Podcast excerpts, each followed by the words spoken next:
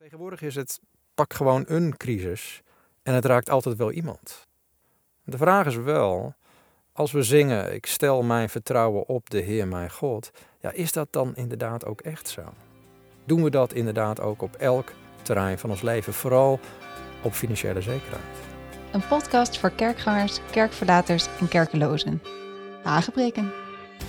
In een onzekere wereld waarin veranderingen elkaar versneld opvolgen en ons samenkomen, zingen en beleven steeds vaker onder druk komt, is een bijbelse koers houden een must en een kompas.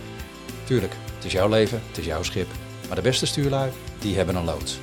Mijn naam is Benaya en ik vaar graag een handje met je mee. Hi, welkom terug bij Hagepreken. Tof dat je weer luistert. Januari is alweer ver gevorderd, dus het is hoog tijd om seizoen 4 in te zetten. En zoals ik vorige keer al meldde, zat er nog enig gebed in om zeker te weten dat ik jullie blijf dienen op een manier die uh, nou, ook aansluit bij wat de Heilige Geest voor ogen staat. En dat klinkt voor sommigen misschien wat pretentieus, maar ik ga er altijd vanuit dat mensen die luisteren naar deze podcast, al zou het maar zijn voor één aflevering, dit niet voor niets doen. Tenminste, waarschijnlijk ben je niet beland bij Hagepreek uit verveling, dat neem ik even aan. Ik vermoed eerder uit interesse of nieuwsgierigheid. En hopelijk ook uit verlangen naar meer van het woord van God. Nou, hoe dan ook, ik hou er altijd rekening mee dat God er een handje in heeft om mensen te leiden naar de juiste Bijbelpassages, de juiste boeken, kerkdiensten of mediakanalen, die dan weer aansluiten bij wat Hij wil meegeven qua openbaring aan iemand, of instructie of een heads-up of wat dan ook. Dus ook naar deze podcast. Daar ga ik even vanuit. Of zoals het oude credo luidt: If you can't beat them, join them dan doe ik er ook goed aan van mijn kant om, uh, om aan te sluiten. Because you can't beat God anyways, so I might as well join in, nietwaar? Dat geeft niet alleen de meeste voldoening, dat is ook wat mij betreft deel van het samen optrekken met de Heere God om uh, zijn grond te helpen bewerken in deze wereld. Je weet wel, zoals de Heer Jezus zei, kom naar mij toe, alle die vermoeid en belast zijn en ik zal u rust geven. Neem mijn juk op. En leer van mij dat ik zachtmoedig ben en nederig van hart. En u zult rust vinden voor uw ziel. Want mijn juk is zacht en mijn last is licht. Een bekende tekst uit Matthäus 11. En het blijft alleen relaxed als je ploegt op de manier zoals hij ploegt. Want anders gaat zo'n juk nogal knellen. Ehm, ik heb nog wel tijden in mijn leven gehad dat uh, dingen best lekker gingen.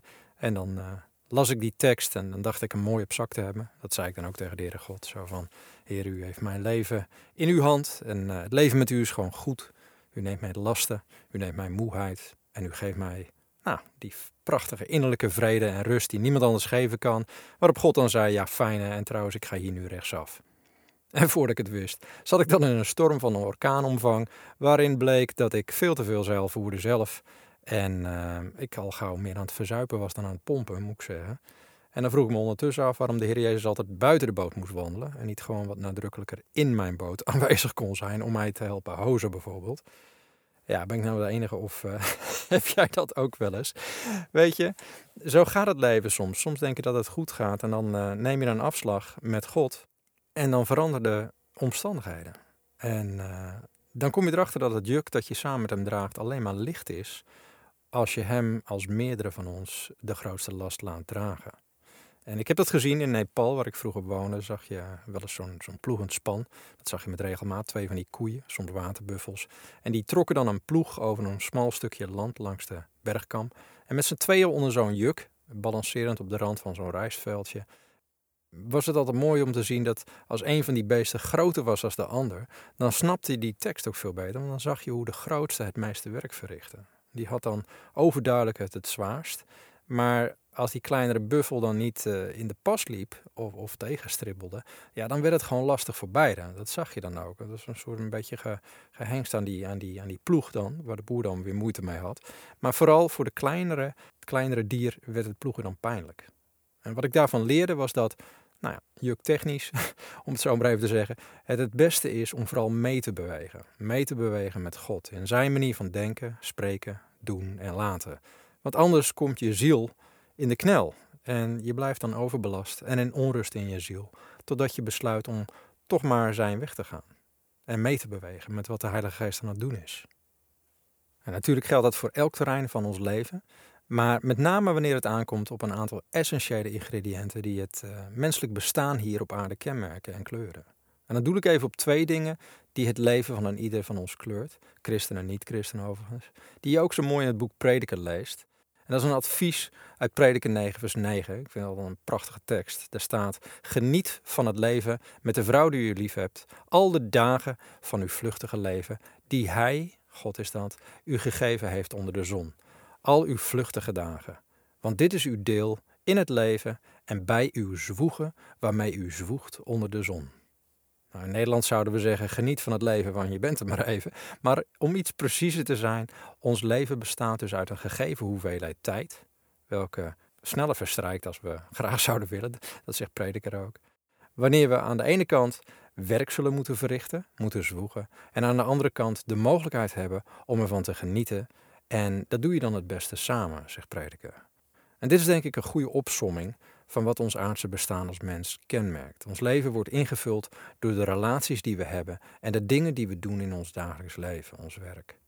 Relaties vormen dan de basis. Het, het, kennen en het gekend worden is uiteindelijk de grootste basisbehoefte, denk ik, naast slapen, eten en drinken en al dat soort dingen. Want geen mens kan overleven als eenling.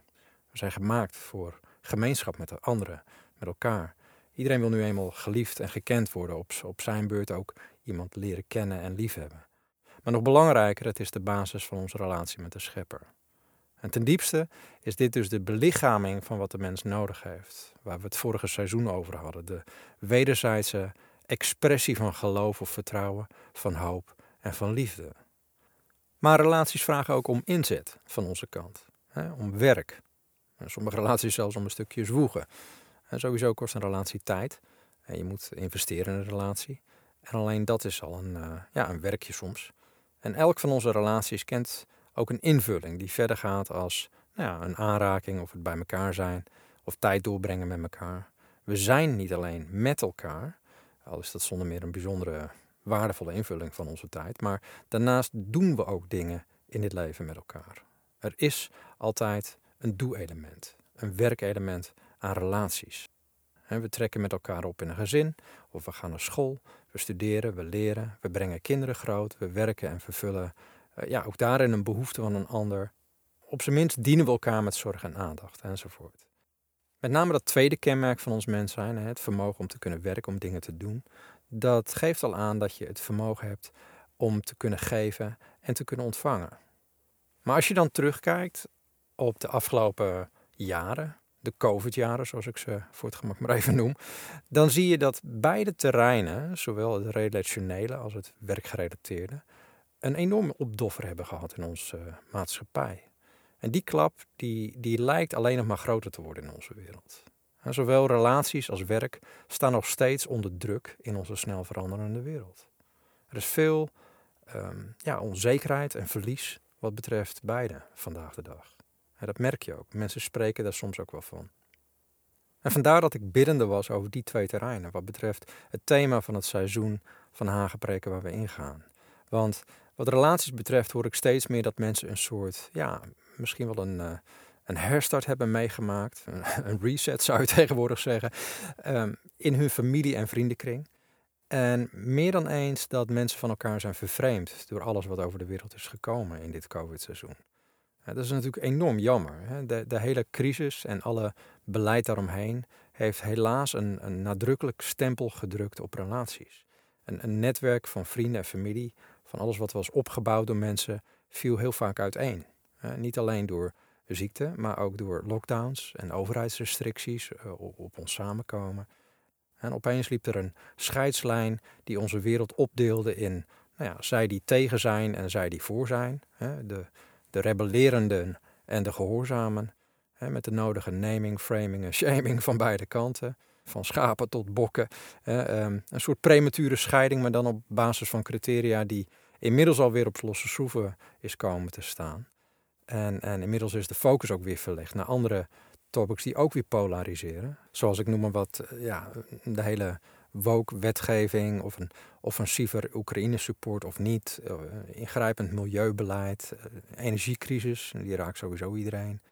Maar wat ook niet helpt, is denk ik dat er binnen in de kerk meestal helemaal geen normaal gesprek over gevoerd wordt.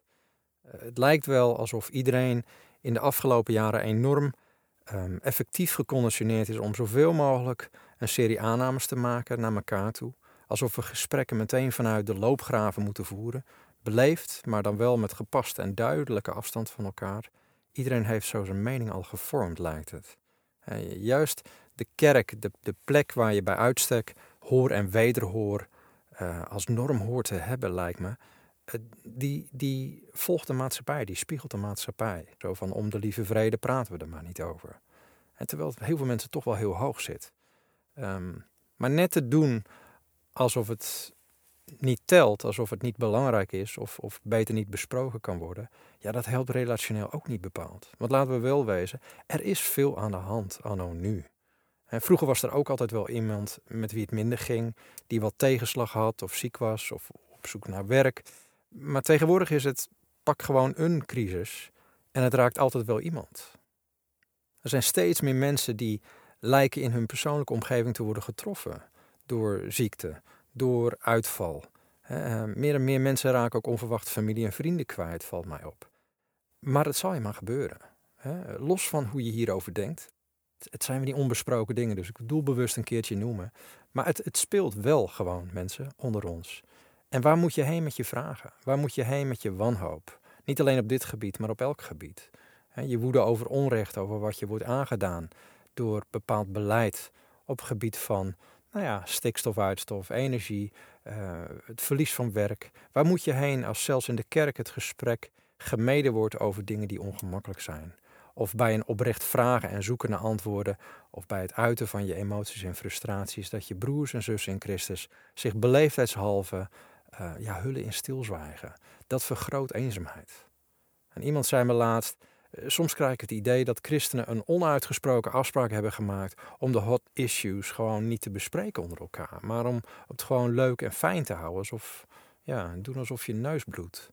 ik denk dat hij een punt heeft. Ik denk dat dat echt wel een dingetje aan het worden is. En ik vraag me soms af waarom. Um, hebben we niet geleerd om elkaar gewoon ruimte te geven en elkaar gewoon te horen en wederhoor te geven en elkaar in waarde te laten en elkaar lief te hebben, hoe iemand ook denkt over iets. En dat zou dus een heel mooi uh, onderwerp zijn van hoe houden we en, en hoe bouwen we aan gezonde relaties in een veranderende wereld. Wat vraagt vriendschap? Hoe, hoe ver hoort dit te gaan? En, en hoe gaan we verder als kerk? Los van alle maatschappelijke crisissen, hoe sluiten we in deze toenemende chaos aan bij de harteklop van wat mensen nodig hebben, in plaats van onze nou, vastomlijnde vormen van samenkomen en, en denken en doen om vast te houden aan de dingen die we al jarenlang zo gewend zijn. En, en daar ook niet aan te tornen of, of de minder ongemakkelijke dingen uh, maar onbesproken te laten. Hoe, hoe staan we hierin? Boeiende vragen. Beslist een, um, een podcastseizoen waard. Maar ik dacht dan ook nog na over dat andere element in ons leven. Want zelfs voor degenen die hun relationele netwerk wel intact hebben weten te houden, ja, dreigt ook steeds vaker een crisis van behoud van natuurlijke zekerheden. Je hebt de emotionele component, maar ook de natuurlijke component. Het feit is, er is vandaag de dag aan de ene kant een enorme groeiende berg aan vacatures.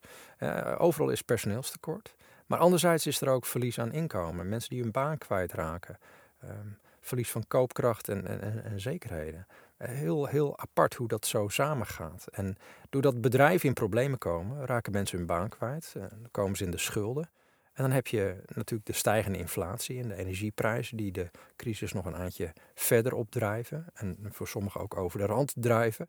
En er zijn er al die hun onderneming hebben moeten opdoeken. Of die voor het eerst van hun leven in de rij bij de voedselbank staan. Omdat ja, ze de rekeningen niet meer kunnen betalen.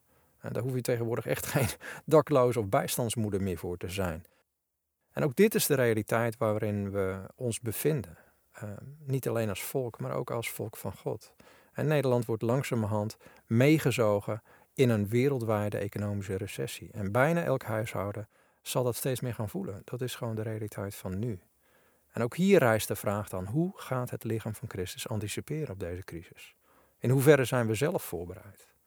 En in hoeverre bereiden kerkleiders mensen voor op de klap die komen gaat? De mensen die de goede herder aan hun heeft toevertrouwd. En hoe helpen we en versterken we elkaar? Degene die het op dit moment al moeilijk hebben, die de impact voelen in hun dagelijks leven. En toch zie je ook op dit gebied dat er vaak sprake is van een passieve, afwachtende houding onder elkaar. een, een, een, uitspraak als: Ik hoop maar dat het allemaal gaat meevallen, hoor ik al meer dan eens voorbij komen. Maar ja, het lijkt er nog niet op mensen. En wat doen we ondertussen? Nou, misschien begrijp je mijn dilemma wat betreft themakeuze inmiddels. En daarom was ik iets langer biddend over dit nieuwe seizoen. En ik vroeg aan de Heere God in het kader van de tekst die ik uh, al noemde, waarin de last en de vermoeidheid is toegenomen. En last en vermoeidheid die we misschien op ons hebben genomen, waardoor we zijn lichte last niet langer ervaren, maar zelf in de druk zijn gekomen. En uh, vrijwel direct sprong een andere tekst in mijn gedachten, Spreuken 10 vers 22, namelijk alleen de zegen van de Heer maakt rijk en zwoegen voegt daar niets aan toe. En ik moest denken aan onze eigen perfect storm van de afgelopen vier jaar in ons eigen gezin. En hoe ik zelf een jaar lang werd stilgezet doordat iemand mij aanrijdt in het verkeer. En we direct daarna drie jaar lang moesten knokken om hulp te halen naar aanleiding van wat mijn vrouw Miriam overkwam medisch qua gezondheid. En uh, dat waren jaren waarin ik ja, onmogelijk mijn werk kon uitvoeren en alleen maar tijd had voor mijn, uh, voor mijn vrouw en mijn vier kinderen. Uh, en ondertussen eindeloze gesprekken moest voeren met lokale overheid. Uh, verwoede pogingen om ze aan de WMO-wet te houden. En telkens weer was daar het kastje en de muur. Telkens weer een ander bureaucratisch snoetje die moest beslissen of de menselijkheid vandaag nu wel of niet moest worden ingezet. Eh, vermoeiend, nee, slopend. En in, in de afgelopen vier jaren heb ik daarom met regelmaat ook gehoord, ja Benaya, je, hebt dan misschien wel een boek geschreven over, over bijbelse economie destijds, maar nu lopen de dingen wel anders hè? Ja, inderdaad, dingen lopen anders. Maar het boeiende is, God bleef hetzelfde. Want ja, ik schreef in 2015 een boek, Leven om te geven, met daarin de Bijbelse onderbouwing van hoe Gods economie anders werkt dan de wereldse economie. Met tal van persoonlijke getuigenissen van Gods voorzienigheid in mijn eigen leven. En dat niet alleen ten behoeve van mijn eigen brood en boter, maar ook voor het bouwen van nou ja, weeshuizen in de Filipijnen en Nepal. Of een blijven van mijn lijfhuis in Mongolië, een straatjongenshuis in Kathmandu enzovoort. En ik geef toe, geloven voor een ander is altijd makkelijker als geloven voor jezelf. Tenminste, ik vind het vaak vooral op het gebied van fysieke wonderen dat ik makkelijker bid en geloof voor een ander dan voor mezelf. Misschien omdat je het zelf meer voelt of zo. Ik weet niet of je dat herkent, maar toch kan ik niet ontkennen dat het vertrouwen op Gods bovennatuurlijke manier om voor de zijne te zorgen ja, een soort leefritme is geworden in de afgelopen decennia, waardoor ik minder gauw in paniek ben. Waar ik vroeger nog als typische Nederlander getraind was in het bewaken van je financiële zekerheden. Om vooral niet uit de boot te stappen voordat alle financiële risico's tot een minimum waren beperkt. Ja, leerde de Heere God mij in mijn missionaire jaren om te blijven geven. Wat mijn situatie ook was financieel. Soms ogenschijnlijk ten koste van mezelf. Om anderen te blijven helpen. Om anderen te verrijken. Ja, en daardoor ontdekte ik dat het Bijbelse principe van zegenen en je zal gezegend worden ook daadwerkelijk hout snijdt. Dat is niet alleen een mooi theologisch concept, het is een geestelijke wetmatigheid die zich bewijst onder elke omstandigheid in je leven. Of zoals uh, een van mijn favoriete teksten uit Spreuken 11 zegt, Spreuken 11 vers 24 en 25, er zijn er die mild uitdelen en nog meer ontvangen. En er zijn er die meer inhouden dan rechtmatig, maar het is tot gebrek. Want de zegenende ziel wordt verzadigd. En wie te drinken geeft, die zal ook te drinken krijgen. De Bijbel in gewone taal zegt het iets duidelijker. Als je veel weggeeft, krijg je ook veel terug. En als je anderen te drinken geeft, zul je zelf geen dorst hebben. En dat bleek niet alleen waar in 2015, toen mijn boek uitkwam. Uh, misschien heb ik nog wel meer getuigenissen sindsdien, bedacht ik me laatst. Destijds was het zo dat telkens als ik ergens aan begon te bouwen, of dit nu eh, een voedsel- of kledingproject was, of een weeshuis of een bijbelschool. Ik begon met niks. Maar met dat ik begon te bouwen, kwam Gods voorziening wel weer op gang. En kon je het afmaken. Maar in de afgelopen jaren leek ik op de een of andere manier te worden gestript van al mijn mogelijkheden om überhaupt iets voor een ander dan mijn eigen gezin te kunnen doen. Ik werd volledig klemgezet door de rampspoed die ons huis trof en de onwil van de ambtelijke molen om zich aan de wet te houden. En dat zette je klem. Het gevolg was dat ik alle spaar- en pensioengelden verloor en een noodgedwongen verhuizing moest inzetten om te overleven. Nou, dan zeg je misschien, dat is niet heel glorieus. Nee, dat klopt, dat was heel heftig voor ons allemaal. En toch, opnieuw was daar wel de zorg en de bovennatuurlijke voorzieningen van God in dit alles. Ik kan verhaal na verhaal vertellen, maar geheel zonder dat ik daar zelf iets aan kon toevoegen, voorzag God. Precies zoals zijn woord ons zegt. Waar mijn limiet was bereikt door wat ik met mijn eigen arm kon ja, voorzien, was mijn hemelse vader daar. En natuurlijk zijn we veel verloren, maar we hadden nooit tekort. Vandaar dat ik wel eens zeg, ik zou er zo weer een, een, een nieuw boek over kunnen schrijven. En ja, we hebben zware jaren achter de rug, maar de zwaarte lag niet in de vraag of we het zouden redden, financieel. Het was het hele pakket van opkrabbelen en alle zeilen bijzetten om de praktische dingen van dag tot dag te regelen en te behappen. En ook daarvoor kwam hulp op gang trouwens. mensen hebben me gevraagd, was je nooit aan het wanhopen of, of bang dat je over de kop zou gaan? En dan moet ik eerlijk zeggen, nou nee, eigenlijk niet nee. Op de een of andere manier moet ik toegeven dat de Heere God mij in de afgelopen, nou wat is het, 29 jaar of zoiets, uh, zodanig heeft binnengebracht in het leren vertrouwen op Hem, dat ik wat op dit aspect van mijn leven betreft geen nacht heb wakker gelegen of we het financieel wel zouden trekken. En dat is geen credit aan mijn adres trouwens hoor, maar um, zo van, eh, wauw Benai, wat heb je toch een groot geloof of iets dergelijks. Dat is echt zo gegroeid. Het is, een, het is een vertrouwen dat gegroeid is over lengte van jaren. En ook nooit is beschaamd. God is altijd trouw gebleven. En in het begin was dat natuurlijk wel moeilijk. Om niet te zeggen enorm on-Nederlands. We zijn nu eenmaal gewend om eh, voor onszelf zekerheden op te bouwen. Van kinds af aan al. Ook ik ben onderwezen in het, in het sparen. Je leerde sparen. Je opende een, een zilvervloot spaarrekening. In mijn tijd tenminste nog. En, en je ging werken naast je studie om je studieschuld letterlijk weg te werken. Zo deed je dat natuurlijk willen we allemaal wel geloven dat God ook financieel boven natuurlijk kan voorzien. Maar dan houden we liever wel onze eigen volkswijsheid aan van eerst zien en dan geloven. Omdat we het verstandiger vinden om eerst alles even goed door te rekenen of het wel kan. Herken je dat? En ondertussen vertellen we wel alle stoere geloofsverhalen uit de Bijbel aan onze kinderen. En dat is eigenlijk heel gek. Um, keer op keer lezen we de verslagen van mensen die op weg gingen met God zonder de natuurlijke zekerheid dat het goed zou aflopen. Uh, die kunnen we dromen, die verhalen. Maar in ons eigen leven ja, doen we vaak dingen toch wel zelf uit eigen kracht. Het boeiende is dat tot op de dag van vandaag kom ik mensen tegen die ook een zendingsverleden hebben, waarin ze nou ja, leefden uit geloof, zoals we dit zo mooi in kerktaal noemen. Die in tegenstelling tot hun medemens veel relaxter door het leven lijken te gaan als het aankomt op financiële onzekerheid. Natuurlijk hebben die teksten spreuken wel eens gehoord of gezien op een tegeltje of zo. Hè? Van alleen de zegen van de Heer maakt rijk en zwoegen voegt er niks aan toe. Maar in praktijk gaan we vanuit dat God helpt wie zichzelf helpt. En dat alleen de zegen van de Heer rijk maakt. Boah, meestal met een beetje zwoegen en vernuft hebben we daar zelf ook wel een handje in. Tenminste, dat denken we dan. De vraag is wel, als we zingen, ik stel mijn vertrouwen op de Heer mijn God, ja, is dat dan inderdaad ook echt zo? Doen we dat inderdaad ook op elk terrein van ons leven, vooral op financiële zekerheid. Want wat als wij als Nederlanders deel worden van de geschiedkundige mogelijkheid dat een land of een rijk kan vervallen tot een schaduw van wat het ooit was, qua welvaart? dat klinkt natuurlijk wel heel apocalyptisch en dramatisch, maar het is niet ondenkbaar. Afgezien van het feit dat de Tweede Wereldoorlog nog niet eens zo gek ver achter ons ligt, waarin we te maken hadden met tragedie en verlies en tekort en honger, zijn de, ja, de huidige ontwikkelingen in de wereld, menselijke wijs, ronduit zorgelijk.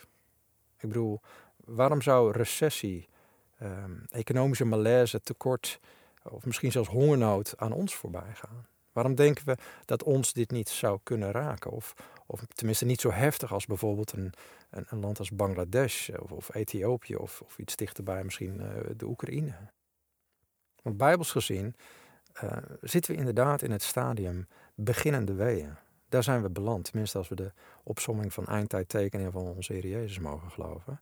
En dan kun je jezelf niet geografisch immuun verklaren voor rampspoedscenario's die staan beschreven in de Bijbel. Gewoon simpelweg omdat we het ons niet kunnen voorstellen dat we alles zouden kunnen verliezen wat we hebben opgebouwd, generaties lang. Nou ja, voor, voordat je afhaakt en denkt, ja, deze podcast is me te zwartgallig hoor. En nog één momentje, want het is ook weer niet zo dat ik suggereer dat we erop moeten boeken. Hè? Want die zijn er natuurlijk ook. Misschien kun je ook wel zo'n medebroer of zus in Christus die hyper gefocust is op alles wat ook maar enigszins wijst op een teken van de eindtijd. Van die medegelovigen wiens hele geestelijke leven het teken lijkt te staan van de opname van de gemeente bijvoorbeeld. Of de terugkeer van de Joden naar het land Israël. Of nou ja, de nieuwste ontwikkelingen bijhoudend die zouden kunnen wijzen op het teken van het beest. Ik noem een paar zijstraten. En dat kan voor sommigen een complete focus van een geestelijk leven worden. En dat bedoel ik dus niet. Dat is een andere uiterste. Maar een zekere waakzaamheid en een geestelijke voorbereiding is ook weer niet onverstandig. Want ik denk, met het oog op het ultieme eindspel waar de apostel Johannes over schrijft in het boek Openbaringen, dat iedereen wel uh, van dat beruchte 666-scenario heeft gehoord. Zelfs niet-christenen valt het me op tegenwoordig. Zelfs uh, seculiere media verwijzen uh, tegenwoordig naar het systeem van het beest als element wat zij zien aan de horizon. En, en daarmee doelen ze op de implementatie van een wereldwijd betaalsysteem, waarbinnen iedereen zich op onomstotelijke wijze kan identificeren en dus kan worden gecontroleerd. Johannes zou dat waarschijnlijk omschrijven als een teken wat je meedraagt in jezelf. Een identificatie zonder welke je gewoon niet meer kan meedoen in het betalingsverkeer. En daarmee de facto dus ook binnen ja, de maatschappij niet kan meedraaien. Daar word je buitengesloten. Het ultieme eindtijdscenario, zeg maar. Heel nuchter, die technologie is inmiddels gewoon binnen handbereik. Dat is bekend. Sterker nog, de implementatie ervan staat al geruime tijd in de stijgers. Daar wordt publiekelijk over gesproken binnen de EU en de VN en van andere internationale fora. Alles in naam van veiligheid, vertrouwen en optimale gezondheidszorg uiteraard. Maar enkel de, de toepassingsmogelijkheden en de limieten waarschijnlijk, um, die worden bediscussieerd. Maar de implementatie is een kwestie van tijd, dat is duidelijk. Maar daar hoeven we dus ons als christenen ook niet verbaasd over te zijn. Die dingen die zullen gaan gebeuren, dat weten we. En je zou er dus beslist een volledig podcast mee kunnen vullen, maar daar is Hagepreken niet voor bedoeld. Het is volgens mij belangrijker om in het hier en nu jezelf al voor te bereiden om te geloven en te vertrouwen op God als bron van alles in je leven. Van je veiligheid, van je gezondheid, eh, van de lengte van je levensdagen, hoe lang die ook zullen zijn, maar ook dus voor je financiële mogelijkheden en van je welbekende huisje, boompje, beestje. En waar sta jij qua geloof? Beter gezegd, waar vertrouw je God al voor in geloof in het hier en nu? En op het moment dat de economische bankschroef wordt aangedraaid, en op het moment dat je je baan op de tocht ziet staan of je financiën een druin krijgen, is het belangrijk om dit eikpunt te maken. Het bepaalt namelijk hoe je ook straks, mochten we het in ons leven wel meemaken, je keuzes zal maken als het kunnen kopen en verkopen in de balans hangt. Hoe je daarin staat straks, wordt nu bepaald. En al biddend moet ik de conclusie trekken dat dit nog geen gemeengoed is onder ons als christenen in Nederland. En vandaar dat ik me bevestigd voel om dit als nieuw thema te lanceren voor seizoen 4 van Hagepreken. Een thema wat in grote lijnen mijn boek Leven om te geven zal volgen, maar wat zich aan de andere kant er ook niet toe beperkt. Uh, het thema van seizoen 4 uh, eh, is dan ook leren leven met een gat in je hand eigenlijk de eerste titelkeuze die ik had voor mijn boek.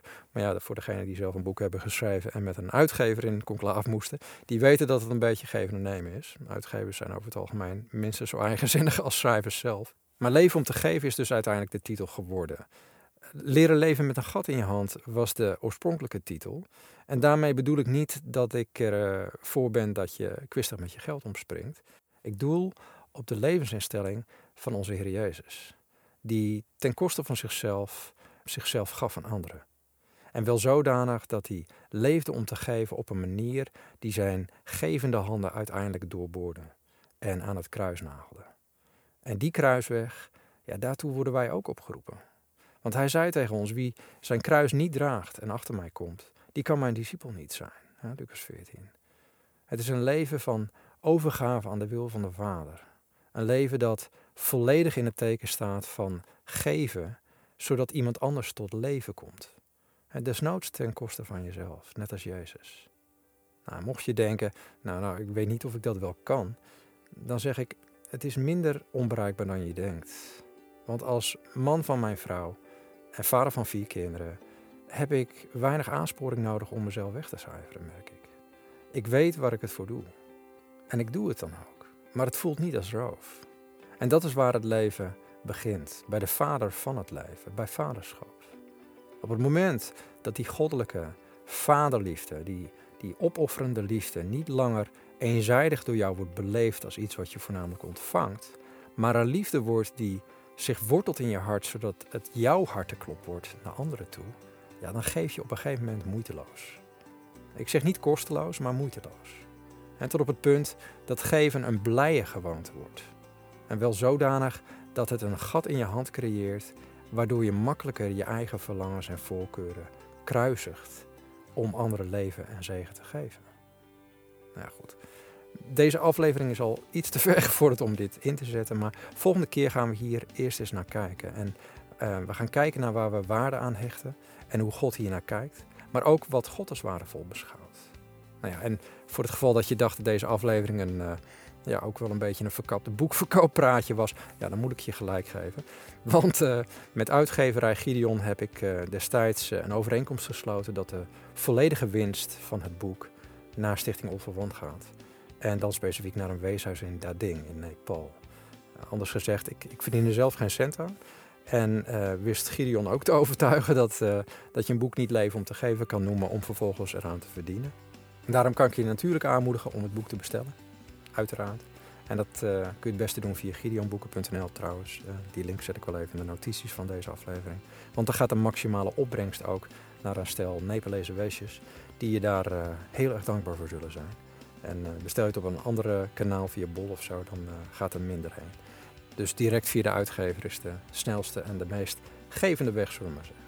Nou, voor nu, blijven luisteren naar Gods woord, blijven koers houden. En volgende keer navigeren we verder in een nieuw thema, leren leven met een gat in je hand. Leven, misschien ten koste van jezelf, maar om leven te geven aan anderen.